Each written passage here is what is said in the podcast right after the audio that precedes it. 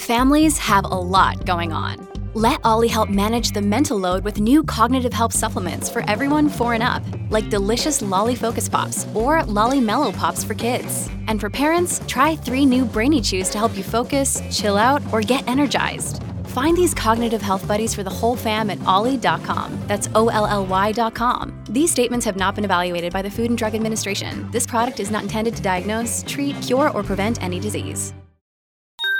Podclass, i podcast di classe editori. Prima seduta di settimana in debolezza per l'azionario del vecchio continente orfano di Wall Street. Oggi la borsa americana resta chiusa per festività, tornerà domani regolarmente agli scambi. Questo è Podclass, il podcast di Class CNBC.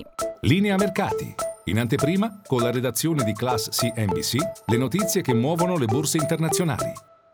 Il paniere di riferimento di Piazza Affari, il Fuzzi Mib chiude con un calo dello 0,18% a 31.676 punti. In ribasso frazionale oggi anche il DAX di Francoforte e il Cacaran di eh, Parigi. Una debolezza che ha visto una forte controtendenza per quanto riguarda il titolo Telecom Italia, il più acquistato del nostro MF Italy 40, più 5,9%. Il gruppo ha trovato beneficio dal giudizio degli analisti di Bank of America Merrill Lynch che hanno alzato il rating da neutrale a comprare e il prezzo obiettivo che è passato da 33 centesimi a 40 centesimi ad azione. Con la cessione di Netco che dovrebbe essere completata entro la fine del primo semestre spiegano gli analisti il eh, gruppo team cambierà in maniera sostanziale e positiva eh, viene sottointeso bene anche il titolo Leonardo con un rialzo di oltre il 2,2% di converso Iveco il titolo più venduto meno 2,2% STM quasi